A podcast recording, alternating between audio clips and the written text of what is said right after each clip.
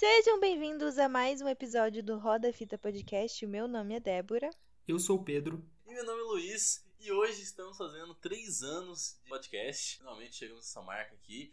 E como sempre, nosso, nosso aniversário é no Halloween, né? No dia 31 de outubro. E com isso, a gente, nos últimos anos, né, a gente trouxe a franquia do Halloween, que só foi pro inferno, né? Puta que pariu, por favor, não vamos lembrar disso. Mas dessa vez a gente vai tentar é, redimir disso e começar uma nova franquia de terror pra gente começar a falar em todo Halloween. No caso desse ano vai ser Pânico. A ideia inicial era de pelo menos fazer a trilogia do Pânico, mas infelizmente, igual foi falado no último podcast que a gente lançou, é, a gente tá com dificuldades de conseguir gravar e tudo mais, porque a vida tá muito corrida. Então a gente hoje, no podcast de hoje, a gente vai falar só do Pânico 1, o classicão lá, que começou toda essa franquia maravilhosa. Mas antes de começar, é, nos siga a gente nas redes sociais, no Instagram Roda Fita Podcast.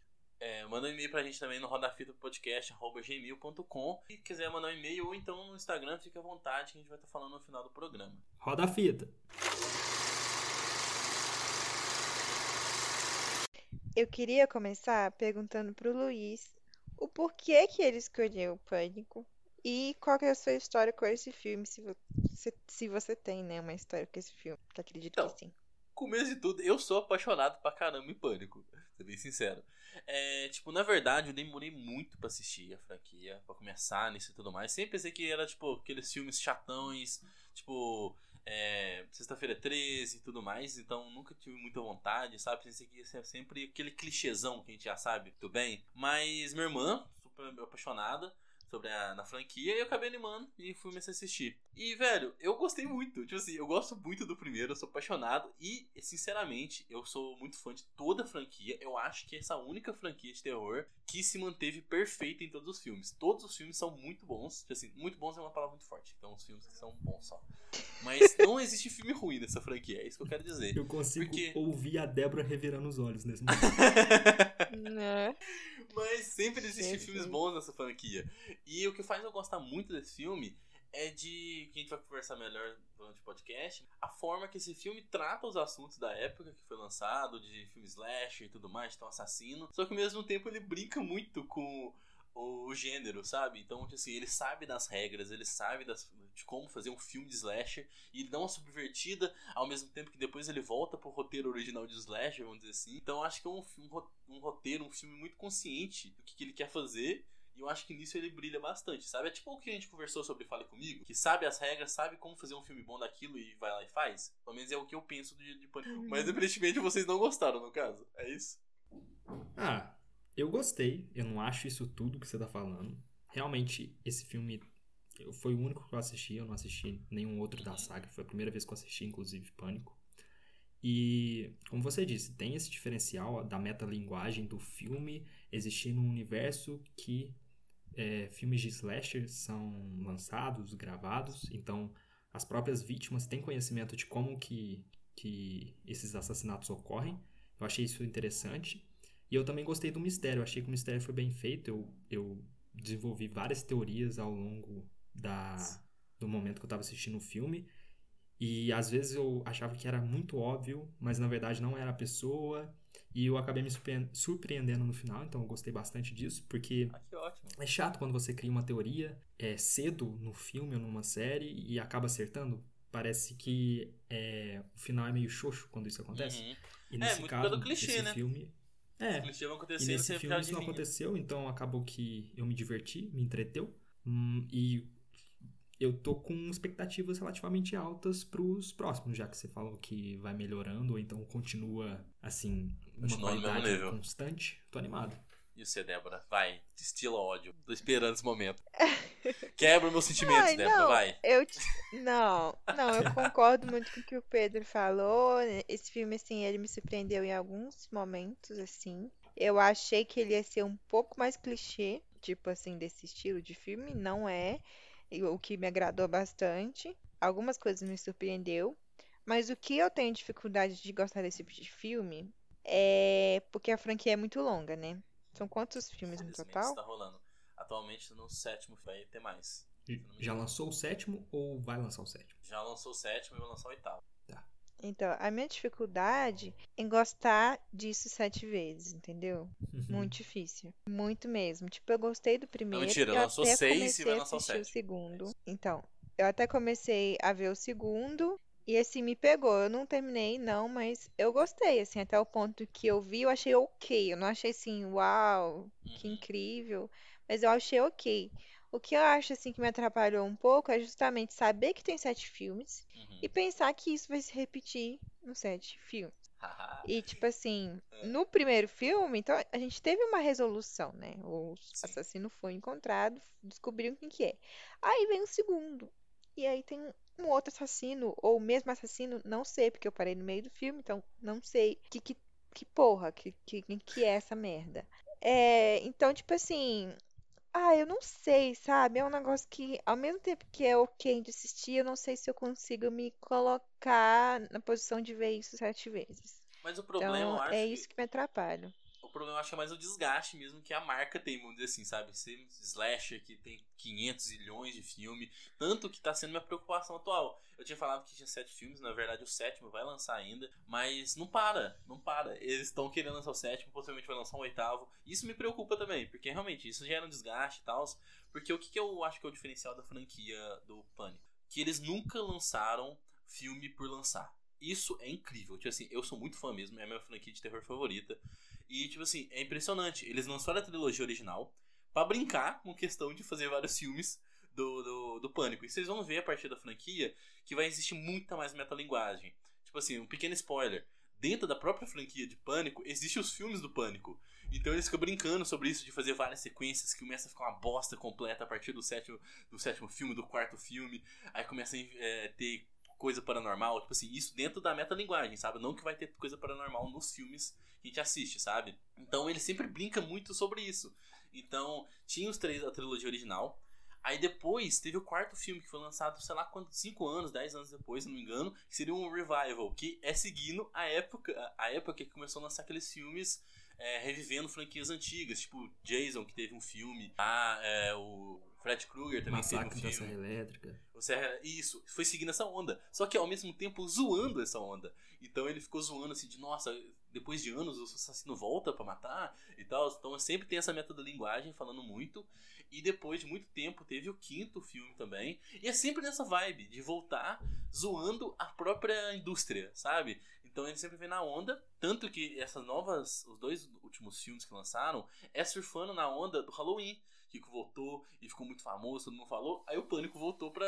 e começou a trazer termos na própria roteiro do filme, dos personagens, né? Fala assim: ah, nossa, você é o personagem legado da gente? Como assim? Sabe? Então. E por isso que não me cansa nessa franquia, porque eu acho que ele é muito metalinguagem mesmo, de ficar brincando com a própria coisa, não é feito só pra ganhar Uhum. dinheiro, entende? Não é tipo o Halloween, que foi dividido em kills e ends, só pra ganhar dinheiro sabe? Ele realmente é muito consciente e o roteiro é muito bem escrito para cada um dos filmes que lança. Porque além de toda essa questão de eu vejo muito carinho no roteiro, né, feito por fazer, essa parada que o Pedro falou, por exemplo, é o que eu mais, o chamariz principal para mim da franquia, que é você não saber quem que é o assassino. Então todo filme que lança, mesmo tendo essa parada que você falou, Débora, de ah, vai ser um novo assassino. Pra mim, eu, caralho, vai ser um novo assassino. Porque te gera esse, esse, esse jogo. É um jogo mental que você tem que ter com os diretores, de descobrir quem que é o assassino. Porque os diretores, eles sabem que você, como fã de filme de terror, filme de suspense, o que seja, você vai querer tentar descobrir o assassino. Igual o Pedro falou de, ah, você vai tentar descobrir desde o começo que é, quem que não é. E todos os roteiros dos filmes, eles vai brincando com isso. Então, ele joga a pista falsa, volta, vai e volta no personagem, faz você pensar que é ele, não é. Aí tem um plot twist lá pra frente. E todo o filme é assim. Então é meio que um jogo de xadrez mesmo que você joga com o roteiro do filme. Porque você tenta usar as regras que você conhece do gênero, você como fã de terror, você tenta descobrir quem é o assassino, ao mesmo tempo que o filme sabe que você tá usando essas regras. Então ele vai tentar te subverter e tipo, fica um xadrez mesmo, sabe? E esse é o meu maior Uhum. chamariz. E todo filme me impressiona. Todos é um- uma surpresa. Eu falei assim, caralho, foda, sabe? Então é um negócio que faz eu ter muito gás durante toda essa franquia, sabe? E que eu Uhum. recomendo muito vocês Mas- assistirem. Uhum. Mas a- isso sustenta a narrativa, porque uma preocupação minha pra continuar assistindo é a mudança dos personagens e o desenvolvimento dos personagens. Porque, na minha cabeça, você pode submeter um personagem à mesma situação um número limitado de vezes até ele próprio começar a meio que se diluir na história, sabe? Hum. Deixar de ser um personagem interessante. Porque a protagonista desse filme é uma personagem, de certa forma, interessante, não é a personagem mais complexa de todos os tempos, Sim. mas ela tem o conflito ali de que ela pode ter identificado o assassino da mãe por pressão, por engano, porque ela estava num momento muito conturbado, ela não tinha certeza se ele era realmente o assassino da mãe, e ela tá, ela não sabe se ela é o alvo do assassino, por que, que ela é o alvo do assassino. Então, até que ponto, já que teoricamente, eu não sei, eu não assisti o segundo filme, os assassinos desse primeiro filme foram mortos, a história do segundo filme, ela dá continuidade ao desenvolvimento da personagem principal ou acaba que a função desse filme como obra de arte é simplesmente te colocar numa situação que você não sabe quem é o assassino só pra te é, entreter por um momento ou tem uma história assim linear que você pode acompanhar ao longo dos filmes? Não, tem uma história que vai sendo seguida ao longo dos filmes. Sabe? Tipo assim, é, meio que brincando também com a, com a indústria do, de Slash. Então, meio que tem uma brincadeira de assim, ah, um personagem do passado, ou que seja assim, sabe? Vai e volta e isso nas histórias. Não que o assassino seja isso, mas eu digo nas histórias do filme, vai voltando meio que pra brincar com essa situação e ao mesmo tempo subverter ela. Então, os personagens vão se desenvolvendo a cada filme, sim. Você vai vendo que assim, a relação entre eles vai mudando, eles vai se desenvolvendo, tudo mais, principalmente a Sidney, que a cada filme ela vai ficando mais perturbada, né? Porque, caralho, ela é sempre o foco dessa desgraça. Mas a cada filme ela vai se tornando o que eu considero que é a melhor Final Girl, sabe? Que, tipo assim, ela é muito foda. Tanto que pra mim é um muito diferencial nesse filme. Mesmo ela não tendo a história mais complexa, que seja assim, ela foi um diferencial na época e também de vários filmes, porque, velho, ela cai no pau com os, com os assassinos, tá ligado? Isso é muito legal. Não é só a pessoa que sobrevive por sorte ou aprende a sobreviver no final. Na hora que ela é pressionada, a Sidney, no final do filme, por exemplo, ela subverte lá a situação e consegue dar cabo do, do Stu e do, do Biddy, sabe? Então ela consegue subverter o próprio gênero dela. De ser alguém que precisa de ajuda, ou que seja assim, e vai sobreviver no final. E isso vai sendo desenvolvido a cada filme. É, sendo que, tipo assim, mas eu não vou falar qual filme exatamente, né? Pra você não esperar disso, mas chega no, no filme e você fala assim, mano, ela tá muito fodona. Sabe aquele papel do, do detetive ou o policial fodão que aparece pra salvar tudo? Uhum. Ela, ela é o alvo Uhum. e ela vira no momento ela fala assim: Ah, quer dizer uma coisa? Que se foda. Aí ela vira essa fodona assim e começa a se mostrar muito. Tem uma cena, se não me engano, ela abre a porta assim e diz assim: Mano, vamos met... bota pra fuder essa desgraça aqui, tá ligado? Acabou, morre logo, sabe? Então meio que ela vai se desenvolvendo de se tornar uma pessoa que é frágil. Que é, tem que lidar com o passado dela, que é traumático, pra ela resolver os traumas e se tornar fodona pra caralho, sabe? E seguir com a vida dela. Então, isso, Uhum. isso também do Dewey vai voltando, vários filmes. E você vai vendo que ele é super atrapalhado, e depois ele começa a ter uma maior notoriedade. Várias situações. A Gale Weathers também, que ela é uma pau no cu, igual dá pra vocês verem nesse filme. Só que ela vai Uhum. mudando a personalidade, ela vai acontecendo situações diferentes na vida dela, que vai desenvolvendo ela também um pouquinho cada filme. Que é outra coisa que eu gosto do- da franquia Pânico é isso, tipo assim, que não reseta o elenco cada filme que tem, sabe? Não é como se fosse um assassino novo invadindo, um assassino invadindo um lugar novo. Não, nesse, eles continuam os mesmos personagens. Então, realmente, precisa ter um desenvolvimento pra ter algum gás ali na, pra você gostar da história, né? Sim. Até porque é desgastante você encontrar personagem novo todo filme. Tipo, Sim. você não cria um laço com a franquia, né? Pois é, e, não- e nem com os personagens em Uhum. si, nem com a trama, porque o terror, o maior problema que você tem, às vezes, é você não gostar dos personagens principais e se ele morrer, que se foda. Já teve cena em, Uhum. em filme do Pânico que o personagem possivelmente ia morrer, eu fiquei na ponta da cadeira assim, meu Deus, não. Por favor, não. E quando que você vai assistir isso, você vai sentir isso com um filme de terror, sabe?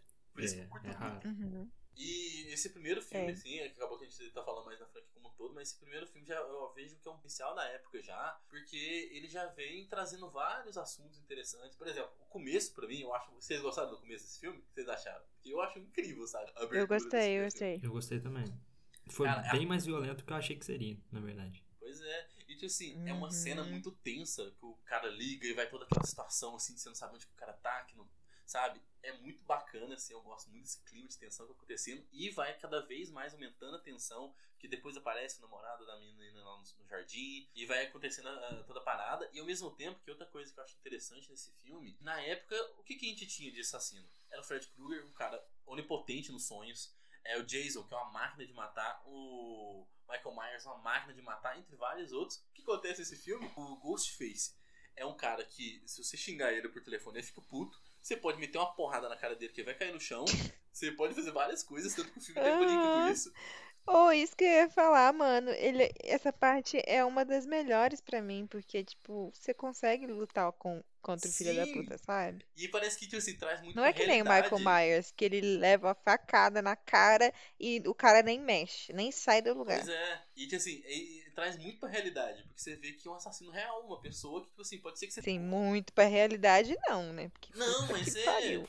Por que Não não? tem uma pessoa capaz de pegar esse desgraçado. Meu Jesus. Ah, não, mas tem toda a situação de assassino, igual na vida real também. Os assassinos vai matando gente e ninguém pega eles, ou o que seja. Mas, tipo assim, é lutável contra ele e ao mesmo tempo que ele é um personagem que, tipo assim, se irrita fácil, não é aquela máquina de matar ou o que seja, sabe?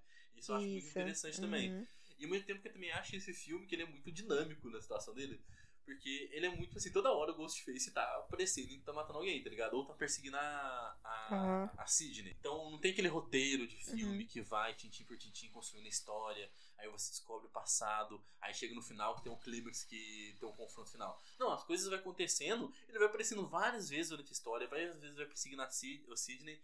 E de forma orgânica vai tudo culminando na parte final. E ela tá na festa. Uhum. E de repente, pronto, é o clímax aqui. Porque o pau começa a comer e a gente começa a morrer pra caramba, sabe? E isso também eu acho muito bacana nesse filme. Uhum, é, sim. Eu- uma dúvida que eu tinha que eu queria te perguntar, como que o elenco fica ao longo desses anos? Se permanece o mesmo elenco? Ou se muda demais? Como é que é? Ah, a Courtney Cox muda demais, né? Obviamente. Mas. É. Eu gostei, velho, de ver, de ver a, a- ela nesse negócio. Eu ado- Eu adoro ela, né? Eu adoro Friends. Não, eu é gostei de ótimo, ver eu gosto muito ela dela. numa Eu questão adoro o personagem diferente. dela. Essa personagem dela é uma filha de uma puta do caralho, mas ao longo da franquia você vai curtindo ela pra caramba. Mas ela Né? Mas mantém, ela é sabe? uma filha da puta que, que a gente vê muito na vida real, né? Então, Sim! é legal. E tem vários detalhes no roteiro que também vai mostrando isso, que assim, que vai deixando óbvio que ela é uma pau no cu do caralho e que isso entrelaça com a história. Porque no roteiro que vai acontecendo, a gente vai tendo pequenas pitadas que tem, acontece da história por trás do filme. Né? Que no começo do filme fala assim, nossa, aconteceu esse negócio, mas foi um puta do massacre. Ah, mas não foi pior daquela vez, hein? Aí você assim, que vez? O que, que tá acontecendo? Aí Uhum. o policial vai lá e conversa com a Sidney e fala assim, ah, ela é filha daquela pessoa. Putz. Aí você te, te deixa daquele negócio tipo assim, hum, o que, que tá acontecendo? Aí depois o filme vai lá e entrega falando na É. televisão que tal pessoa morreu. Você assim, ah, tô entendendo melhor. Isso vai se reproduzindo até tipo assim, a Gale aparece, você vê que a Gale que é, fez a situação lá da mãe da Sidney virar toda uma questão sensacionalista do caralho, criar todo aquela, sabe, várias teorias que ela foi criando que fudeu a cabeça da Sidney no processo também. Então a gente vê que tem todo um cenário por trás Uhum. também pra dar liga pra esse filme. Enfim, aí chega no final, né, que a gente vê que Uhum. todas as pontas vão se fechando. Que era o mesmo assassino desde sempre, que o Billy e o Stu que mataram a mãe da Sidney e tudo mais, né? Uhum.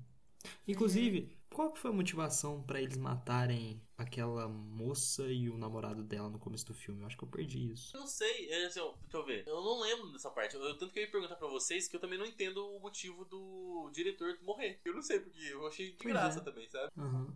Até porque É. o, o diretor, ele meio. ele suspende ou expulsa os estudantes lá que estavam vestidos de Ghostface, mas não Ah. eram. não eram os assassinos de verdade, né? Sim, exatamente, não era ele. Então não tem um motivo de fazer. de né, tipo assim, querer vingança. Ah, você nos expulsou daqui, vou te matar. Não, ele só morreu de graça mesmo. Pois é.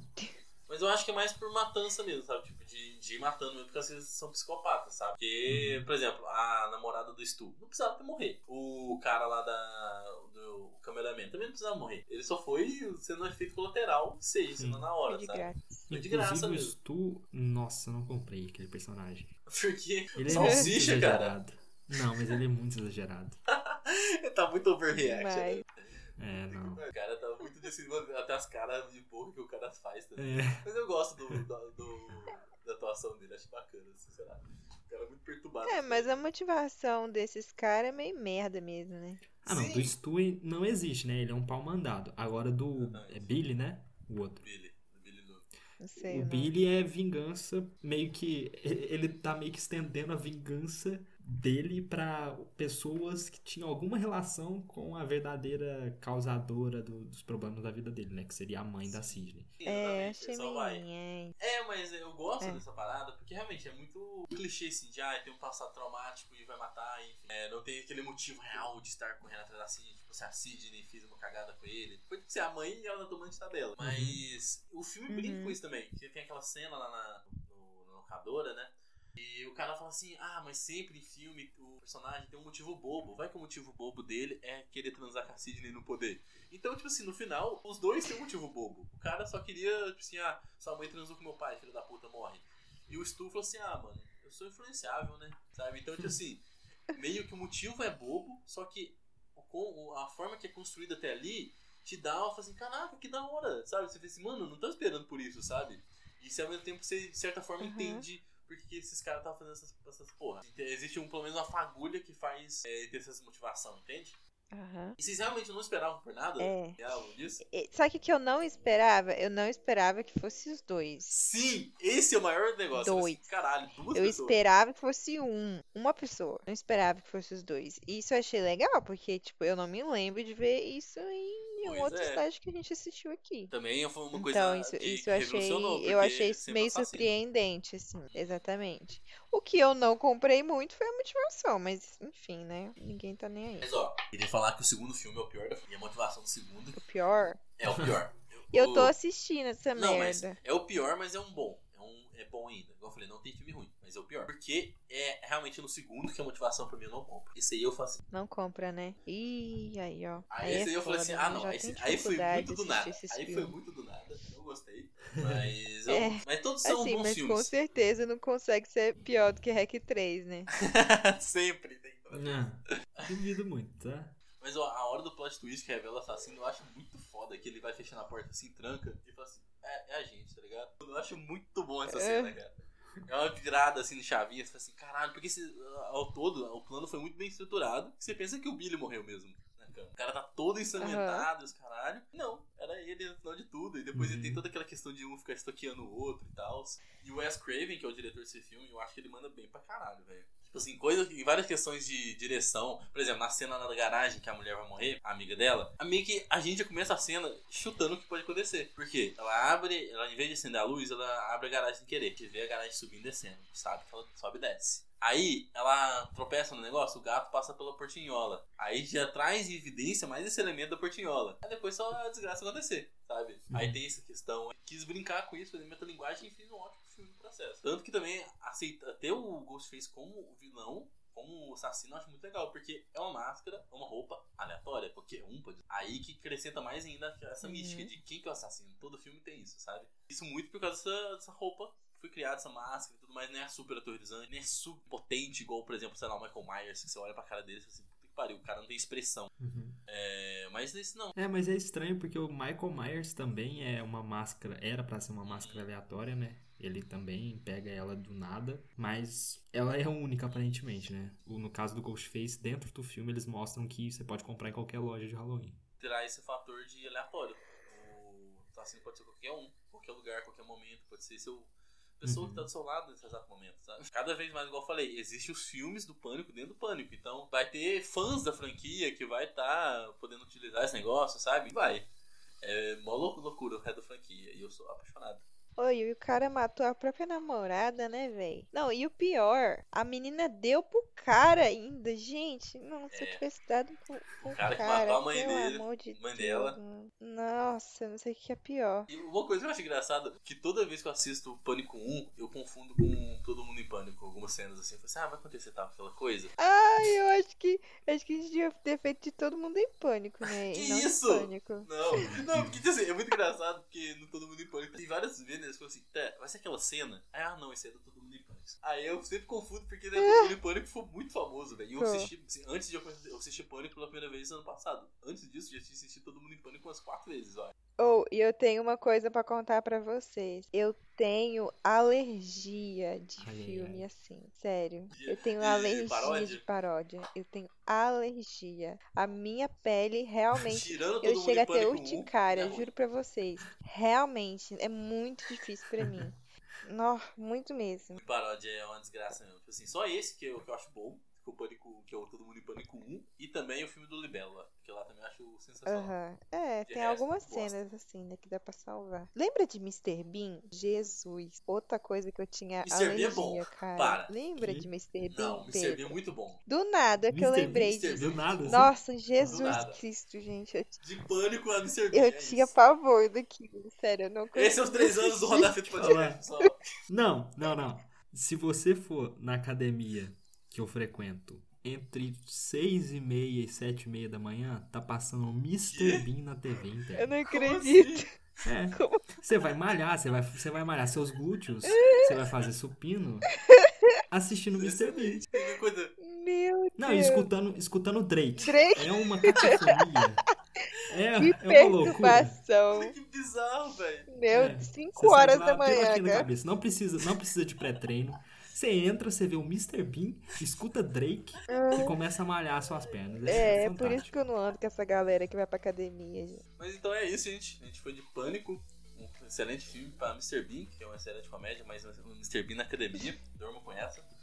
E é isso. Muito obrigado por acompanhar a gente nesses três anos. Muito ainda vai estar por vir. Com alguns hiatos, né? Porque a vida tá corrida. Mas a gente vai continuar seguindo aqui, que a gente gosta muito.